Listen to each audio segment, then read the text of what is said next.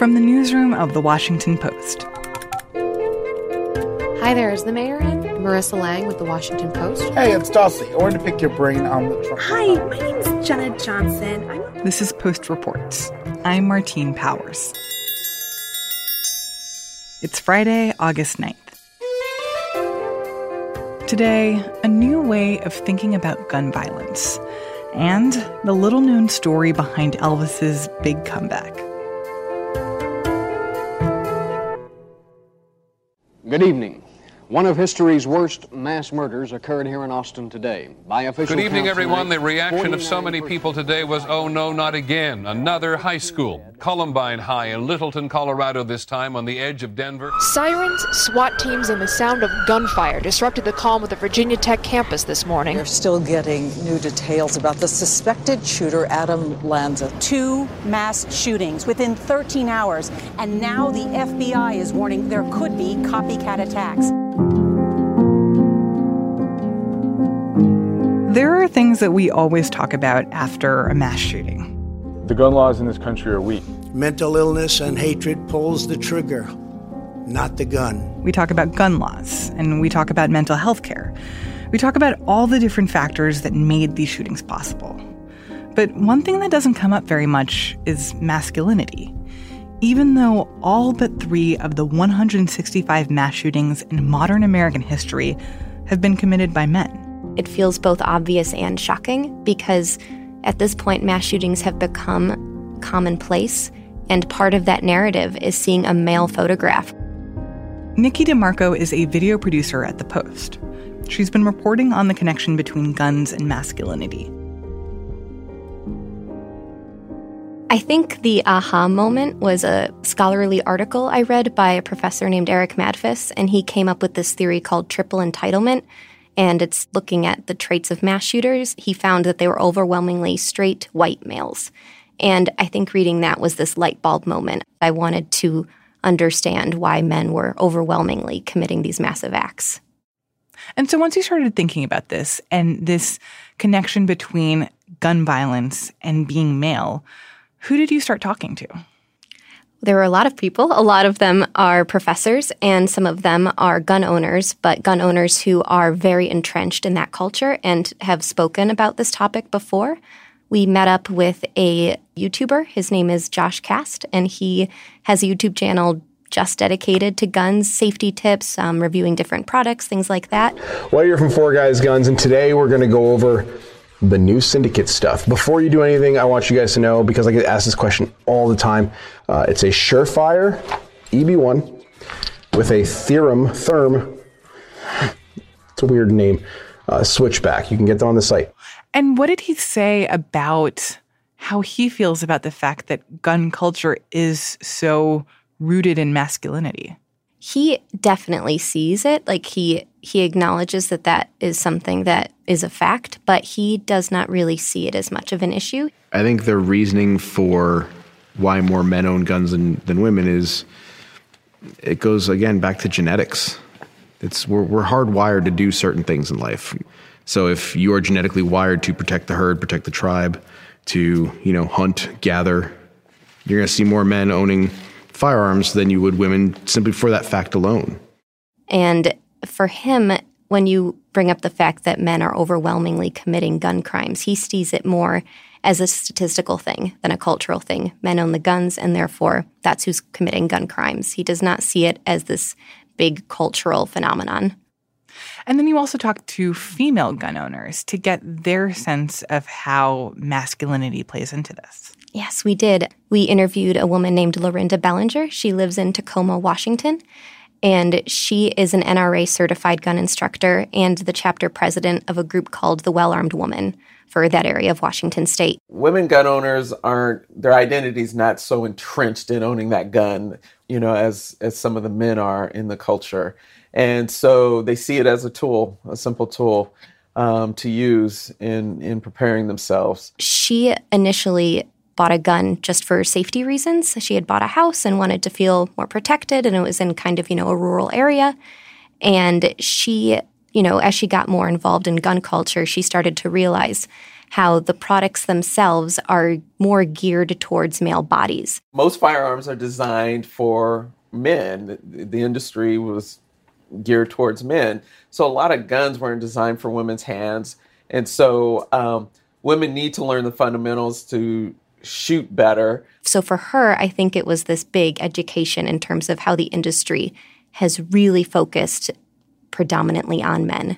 That even like the fundamental design of guns and how they look and how they feel, that's all with men in mind. Yes, absolutely. And even the advertising itself.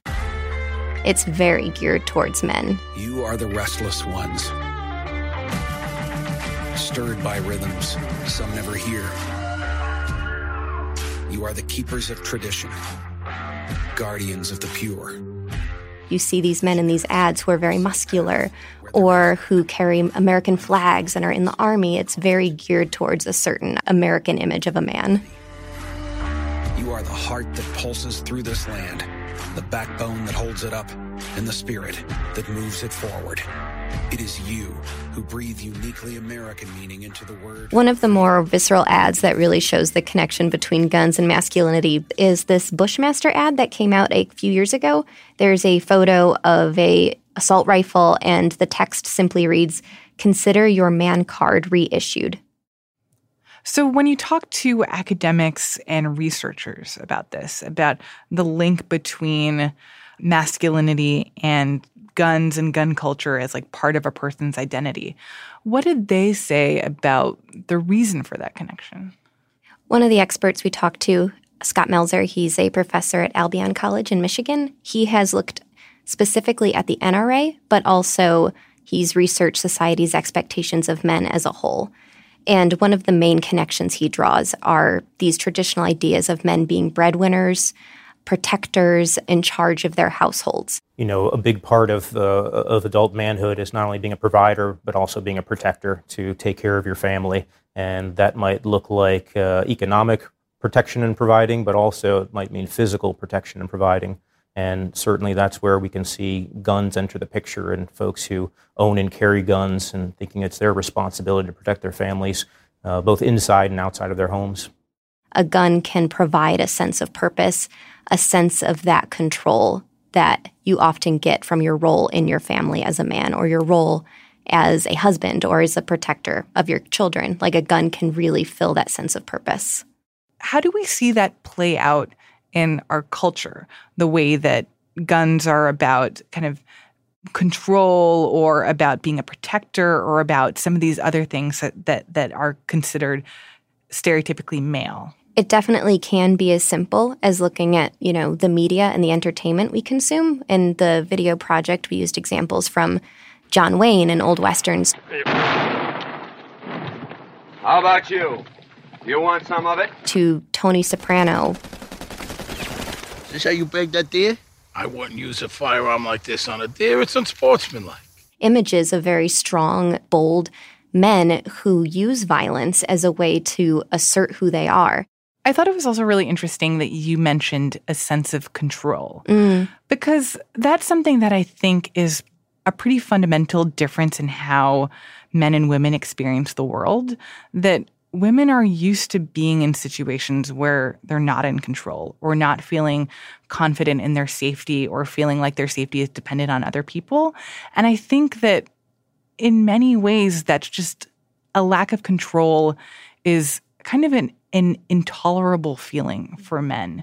And that owning a gun, carrying a gun, being able to use a gun, being able to talk about guns, that that gives men a sense of safety and confidence in their own control of their situation in a way that feels really fundamental to to who who they are. Absolutely. I don't think this video could have been timed if it had not been for the Me Too movement, because I think a lot of these conversations started to happen in the wake of the Harvey Weinstein reporting this idea that women are very used to being out of control and uncomfortable, and men, on the other hand, exert that control and power more frequently.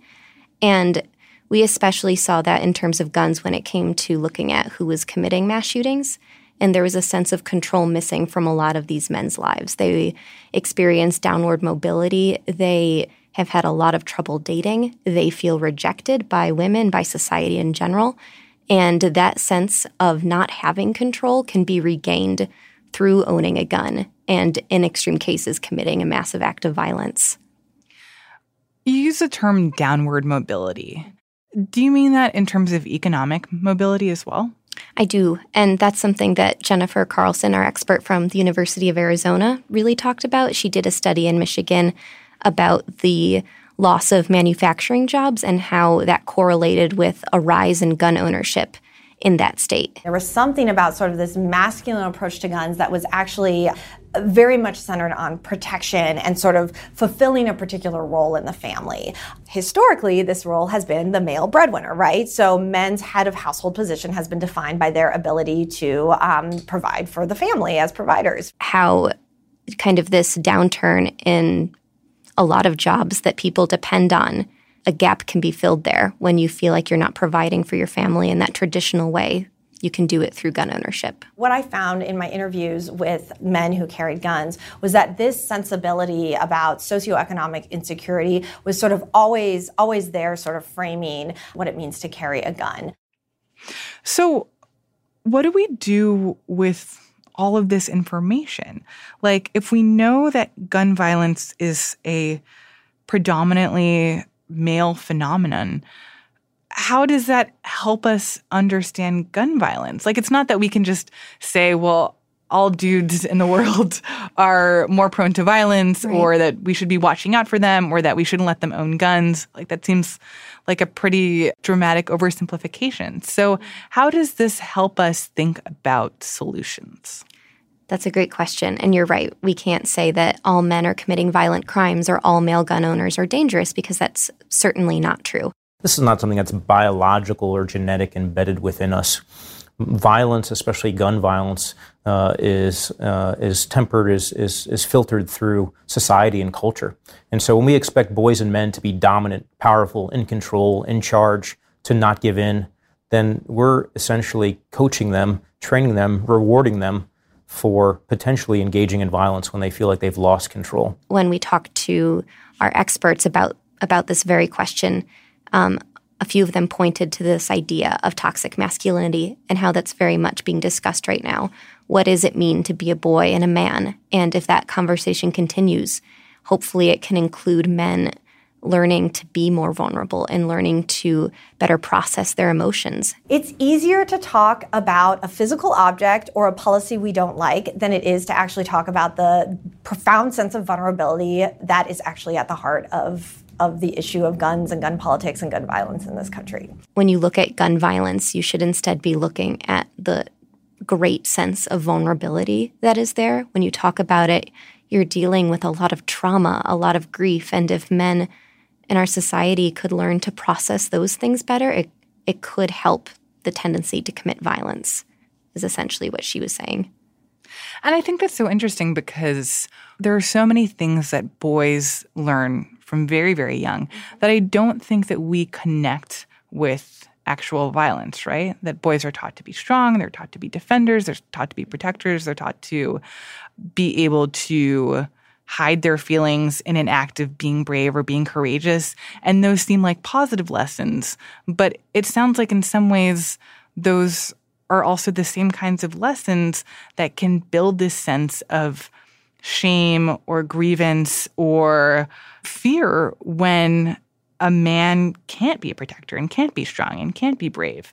And that teaching those lessons is building the type of environment that allows for people to think about guns as the solution to a lot of their problems. Yes, definitely. A lot of those things on their face aren't bad things. We should be teaching boys and girls that being strong is a good thing and you should protect your friends if they are being bullied. Those are all good things. But when you're only teaching one gender those lessons, and if you're teaching them in a way that is destructive and is not conducive to dealing with emotions, you're going to see that develop in adulthood. And that does not by any means mean that everyone's going to be violent or everyone is going to be a irresponsible gun owner. It just means that it is overwhelmingly going to happen with men.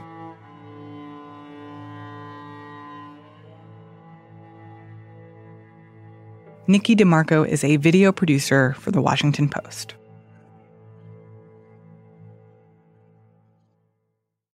And now, one more thing from National Arts reporter Geoff Edgers. 50 years ago, Elvis made his comeback. Elvis in 1969 was in a very interesting place. He had wasted most of the decade making these terrible movies, you know, like Kissin' Cousins and Harem Scarum. What are you doing with my face? It's all right, good question, friend. Josh Morgan, Hidden Rock, North Carolina. Then you's kinfolk. Practically kissing cousins. Kissing cousins. And they just got worse and worse. So he signed this deal to appear at the International Hotel. He was back as a headliner. He made his return to Las Vegas, and he was opening up the first of what would be 57 shows. Cosmically, we always associate him with Vegas. The jumpsuits, the handkerchiefs. There's something about that whole, like, sort of slick, glittery Vegas look, the Cadillac rolling down the strip that we now associate with Elvis. This all began, this Elvis as Vegas king, on July 31st, 1969. That's when he first took the stage for this amazing run. When Elvis opens the run, this is as star studded as it can be. I mean, you've got Ann-Margret and Cary Grant and Sammy Davis Jr. And you've got these, you know, very respected journalists who are going to review this show New York Times, Village Voice, New Yorker. So there's a lot of anticipation and a lot of pressure on Elvis. Elvis was terrified backstage. He didn't want to go on. Talking to Elvis, you know, before the show or leading up to the show, he was very nervous about appearing in Vegas because he had been there before and he didn't do very well. Darlene Love, she was in the Blossoms. She came to the show because she loved Elvis. It was really a magical night because for us too, it's like, let's see what he's going to do. Backstage, he came up to me and he said, James, I don't know if I can go out there. I don't know if I can walk out there and do this, man. And James Burton was the guitarist there that night and the guy that actually put together Elvis's Taking Care of Business band. And I said, sure you can, Elvis. Just sing to us, man. Let's uh, just uh, forget the audience. And that got Elvis out on stage. Oh, well, bless my soul, what's wrong with me? I met you like a man on a falling tree. My friends say I'm acting wild as a bug. I'm in love. He came out in these wonderful jumpsuits. And he was, Darlene, he was trim, right? He looked good. yes, he was. That's why he was able to wear that bodysuit. You can't find entertainers that would wear a bodysuit because it shows everything you have. He was a, what do you call it, a black belt. I don't know if it was a black belt, but I know he was in the arts, a judo arts. So, you know, he did all of that kind of stuff. You say he actually did those kind of moves while he was on stage. Thank you very much, ladies and gentlemen, and welcome to the Freaky International Hotel. With its little weirdo dolls on the walls and its little funky angels. And those little funky eagles, man, I never saw those before. One thing that I found illuminating was listening to these shows, you hear all the chatter inside the songs and between the songs. He's got a real sense of humor. I think he uses that to sort of demystify himself. I'd like to do a song that I just did on my, my recent TV show. Which wasn't very good, but.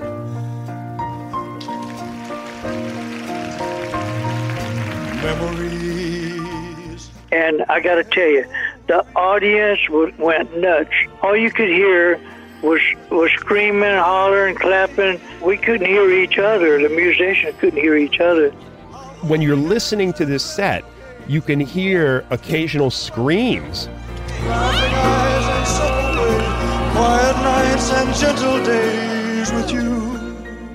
And having seen Elvis perform on film, what I what I believe is happening there, and Darlene Love told me, He's the one that started that leaning over the stage, you know, taking their handkerchiefs and wiping his face off with him. But to do that, he had to get close to the audience, and his microphone is right there. And I think those are moments where he's getting close to an audience member and they're just shrieking into the microphone.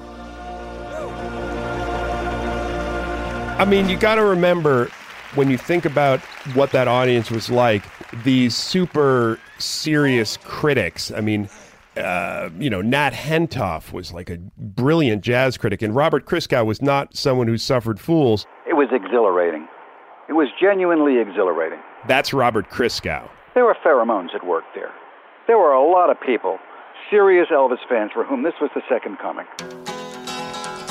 I mean, there's a passage in Christgau's original write up of the run that is just, it, it's one of the most enthusiastic things I've ever, ever seen him write. Can I read you your paragraph? Do you mind? No. It was Pentecostal. We were cheering before we had fully comprehended what had happened.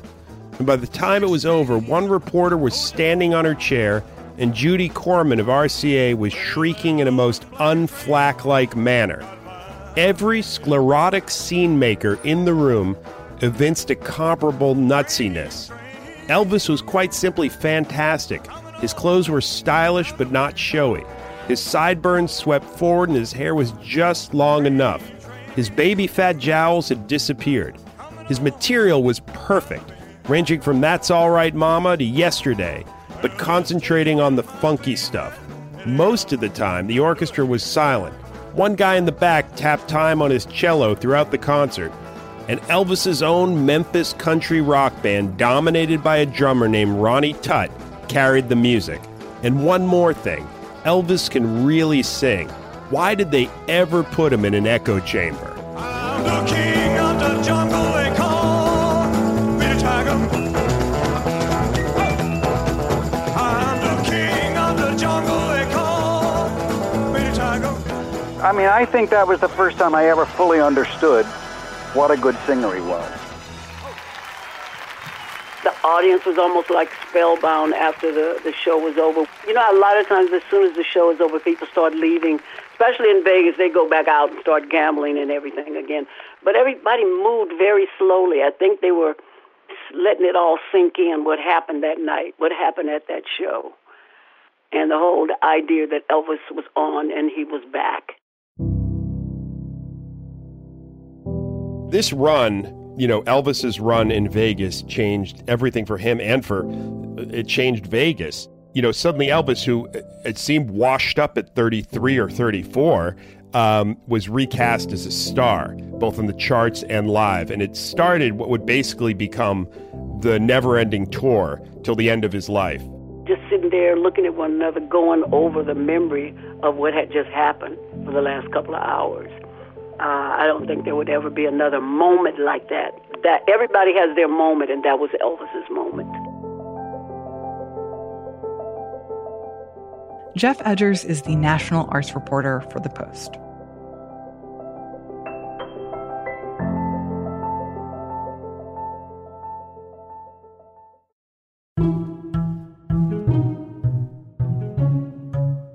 That's it for Post Reports.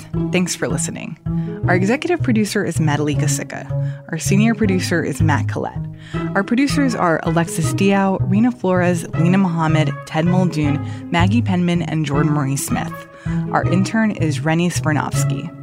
The post director of audio is Jess Stahl. I'm Martine Powers. We'll be back on Monday with more stories from the Washington Post.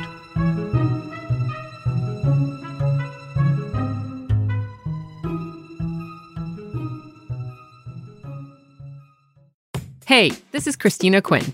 I'm the host of Try This, the Washington Post's new series of audio courses. The idea behind Try This is to become better functioning humans without having to comb the internet for countless hours. In our first course, we learned how to sleep better. Now, we're going to learn how to make our friendships stronger. I'll offer expert tips that are doable, and I'll keep it short. So let's do this. Class is in session. Find Try This from the Washington Post wherever you listen.